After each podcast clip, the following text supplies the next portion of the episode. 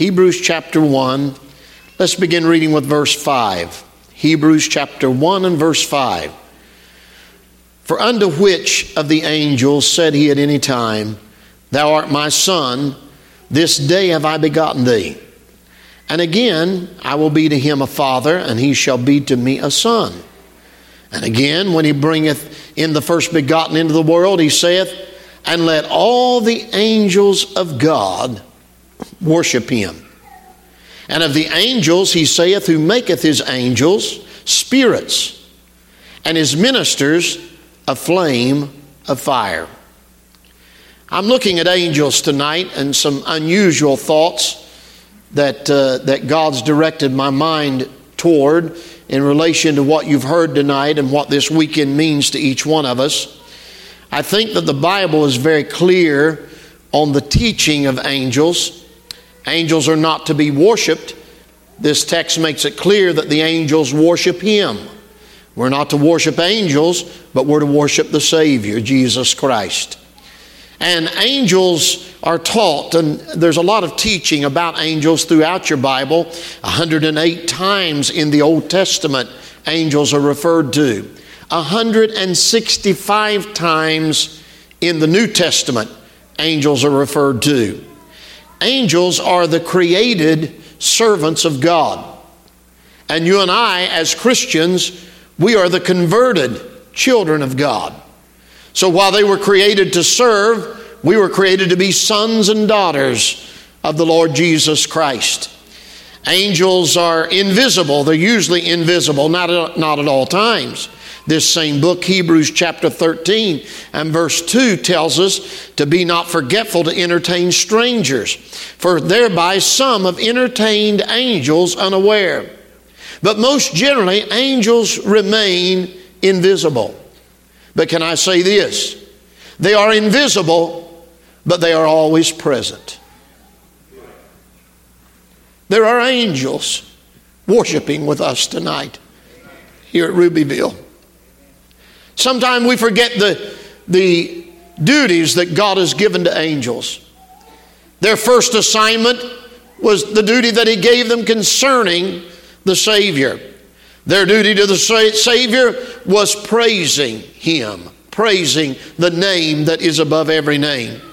Revelation 5:11 says, "And I beheld, and I heard the voice of many angels round about the throne, and the beast and the elders, and the number of them was 10,000 times 10,000, and thousands of thousands." saying with a loud voice, Worthy is the Lamb that was slain to receive power and riches and wisdom and strength and honor and glory and blessing. So angels were given that assignment, as we read in the text and again in Revelation, that they are constantly praising Him.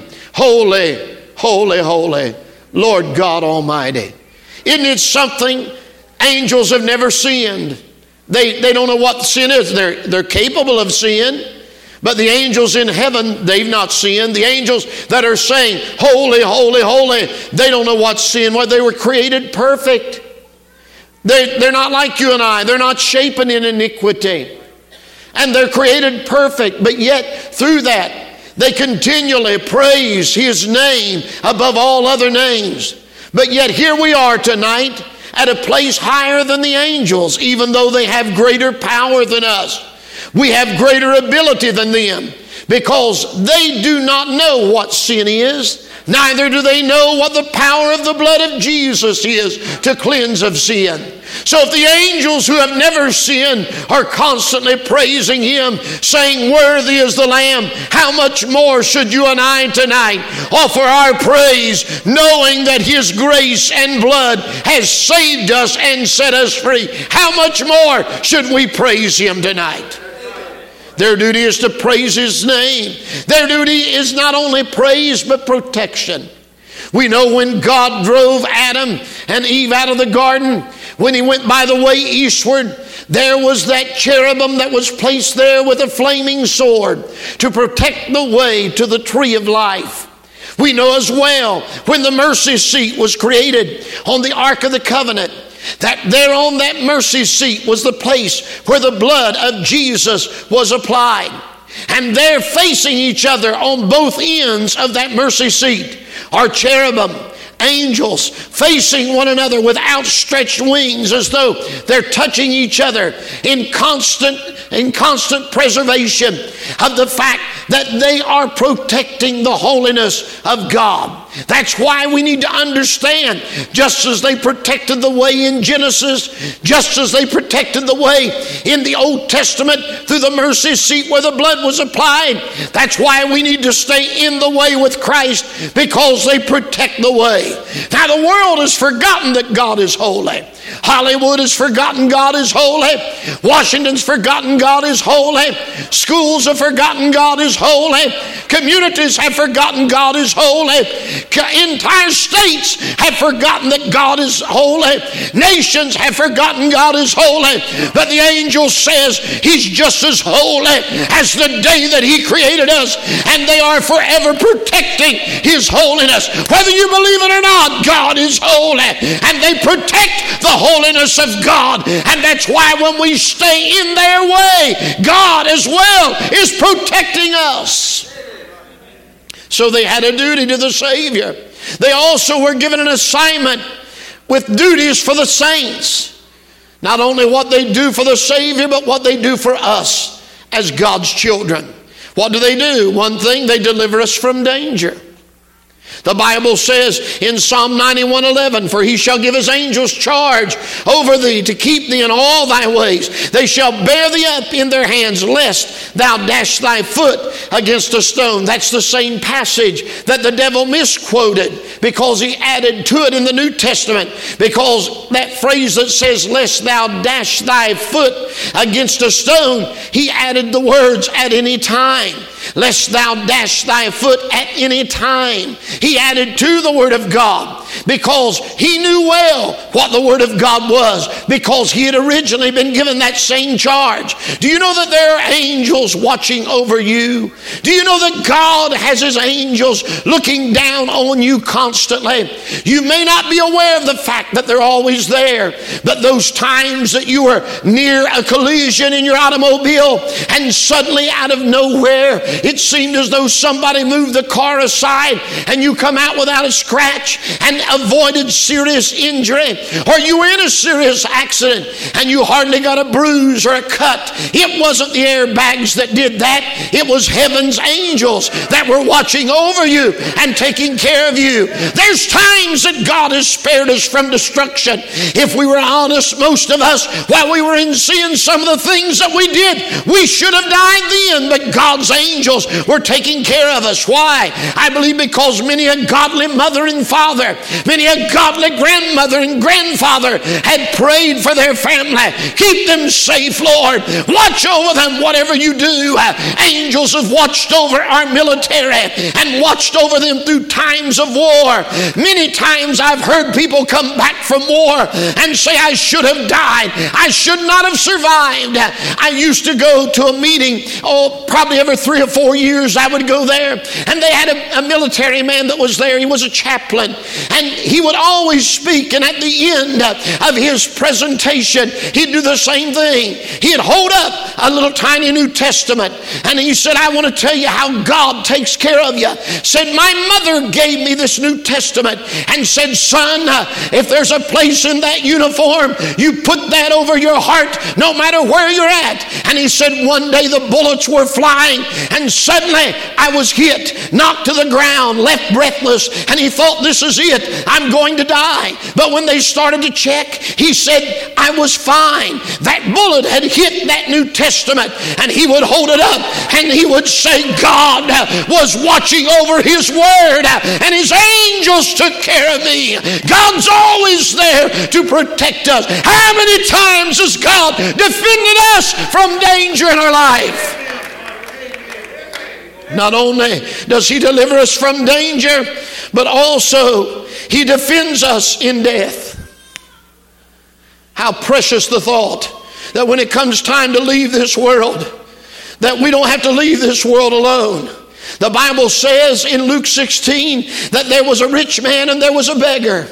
And when the beggar died, the Bible says it came to pass the beggar died, and the Word of God says, and was carried by the angels into Abraham's bosom. And the rich man was buried. Do you see any difference in those phrases? One was carried, and one was buried. So here's this beggar in this life that is carried into the presence of God, if you will, Abraham's bosom, a picture of what heaven is to the Jews during the time that Christ was on this earth. And he's saying, when it come time to die, I had my angels there to carry him safely home. Boy, I'd like to have read that obituary when it come down to the line of the pallbearers. People may not have known his name.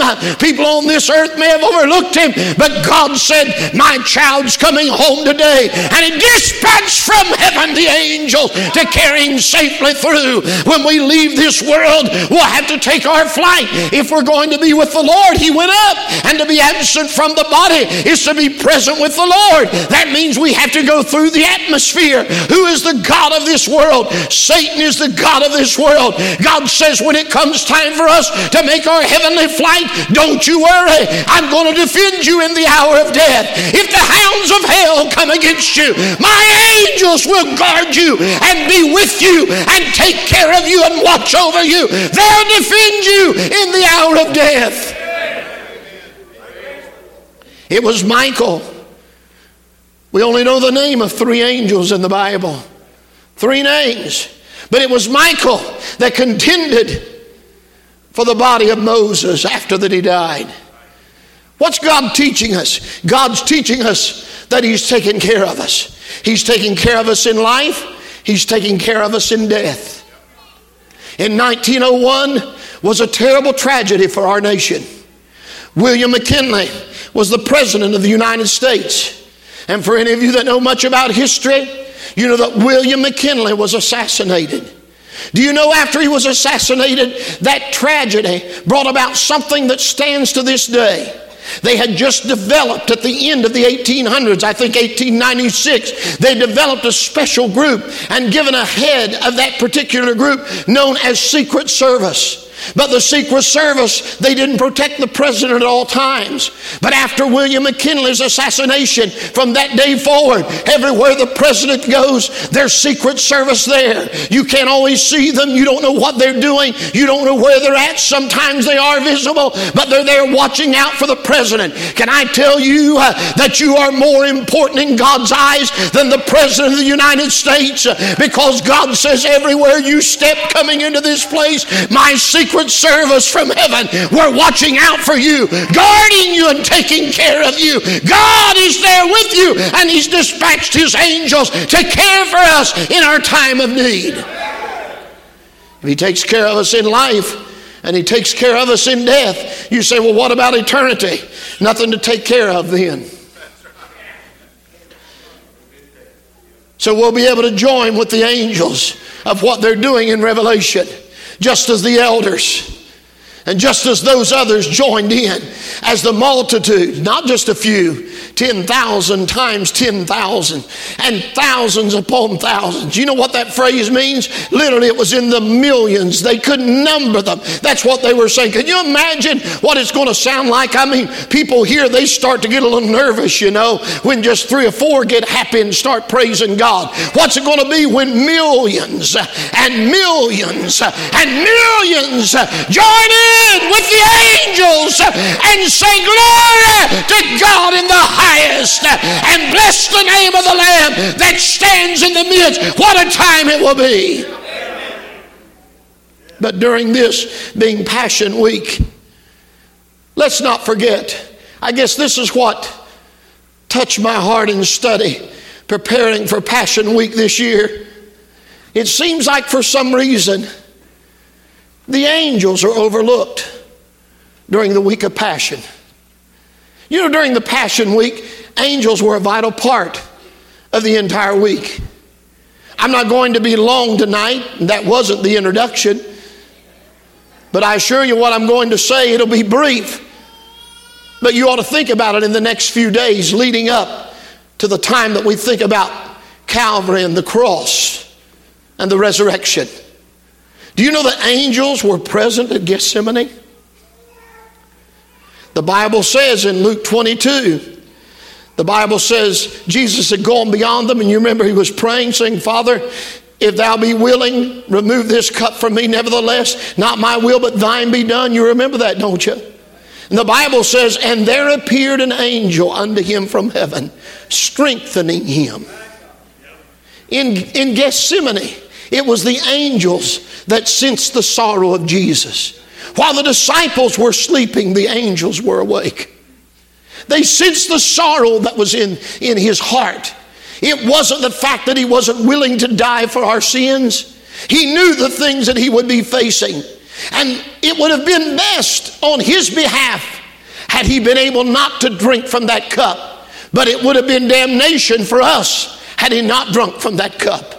And when the disciples could go no farther, and don't be too hard on them, I don't know, maybe God didn't want them to see the angels at that time. The angel was there for Jesus in that hour.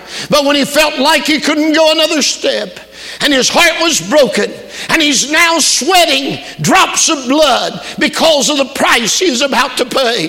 And his body is weak. The greatest trial he went through wasn't just the physical trial, it is the emotional trial and the spiritual trial. Long before they ever laid a whip to his back, he was already beginning to suffer and sorrow for what was being done. He knew the rejection that was there. Can I tell you something? As a pastor, it's not the things that people say say that bother me the most, but the things that bother me the most and keep me awake night is the sorrow that I have when I look at people and see it could be so much better in their life. Things could be so much different if they would just turn to Jesus, but they leave Christ out and they go their own way, and the sorrow gets heavy. But yet, when you feel like you can't go any further, when you feel like I can't take one more day, Lord, I can't go one more step, I've had my heart broken the last time. Hallelujah. God will say to an angel, Go down and give them strength. Jesus will say, It was an angel that strengthened me in my time of sorrow, and an angel will strengthen you. The angels were there at Gethsemane. The angels were there at Golgotha. How do you know that? Well, Jesus said in Matthew 26 53, Thinkest thou that I cannot now pray to my Father, and he shall presently give me more than 12 legions of angels? Somebody wrote the song, and you know, I hate it. Uh, people pick songs to pieces, and they'll say, they wrote the words. He could have called 10,000 angels. And I've heard preachers scold that song. It says 12 legion. That's more than 10,000. You're missing the whole point. He only needed one, he could have wiped them all out. What he was saying was, I don't have to do what I'm doing. I could pray to the Father and an angel would come, but not only would an angel come at his command, as many as he wants to send, they would come and deliver me from this death. But hallelujah, I'm glad he didn't call on the angels. If he would have called on the angels and they delivered him, you and I would be without hope and in our sins and lost forever. Yes, he could have called 10,000 angels, but he died alone. The angels undoubtedly were saying to the Heavenly Father, Release us and let us go. Do you see what they're doing to Jesus? Do you see that they're spitting on Christ? Don't you see how they're treating your son? Oh, Father, let us go. Release us and let us go. But thank God he died for you and I. He stayed on the cross and the angels never set him free. He was at Golgotha. Same flaming swords, their hands on the swords. I don't know if angels cry, but I believe they would have cried that day. Don't you know who He is? Don't you know what He did? Don't you know we were there when He created the world and we sang together as angels. the sons of the morning, and the heavenly stars. That was us singing when He created it all. Without Him, you would not be here. Without Him, you'd have no hope. Without Him, you would be dead. Without Him, you'd be lost forever. Don't you see what you're doing? Why do we find that so unbelievable? Because today, people still reject Him, crucify Him afresh daily, and say His death doesn't matter. He was there, dying.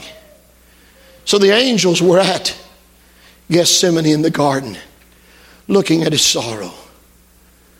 They were watching him as he died on the cross at Golgotha, watching his suffering. But then, the Bible says this they were at the grave.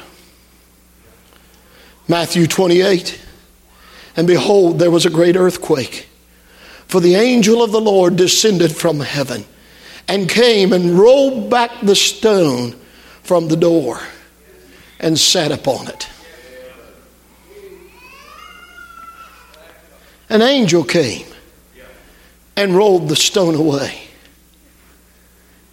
and sat on the stone. Uh, you know, this thought came to my mind. Out of everything else the angel could have done, why did he sit on that stone? But here he is sitting on this stone.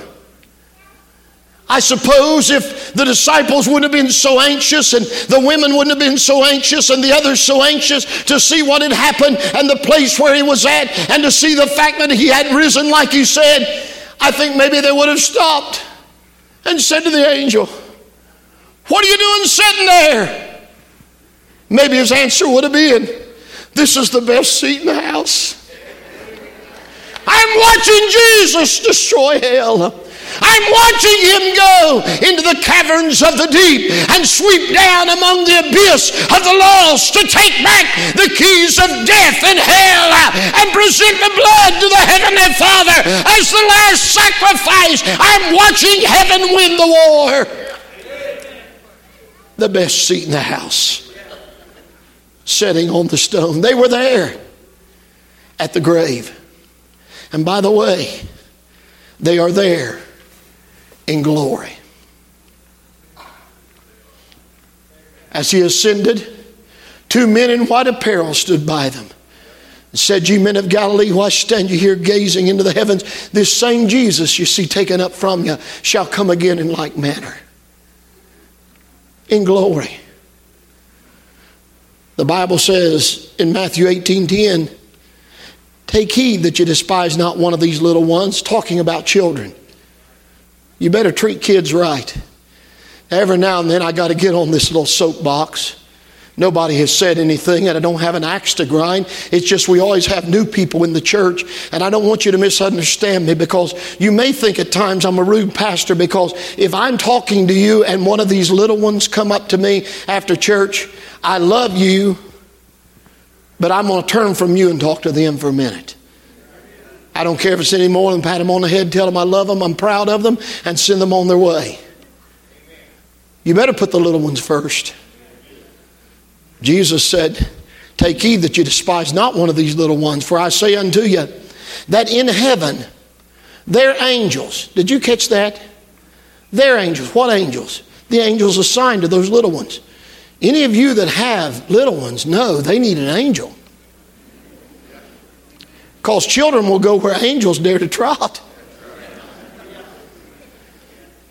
Every one of you that's had kids and grandkids know more than once. They, they did things not knowing part of the learning experience, but they did things that could have snatched their life away. But God, through those angels, are watching them.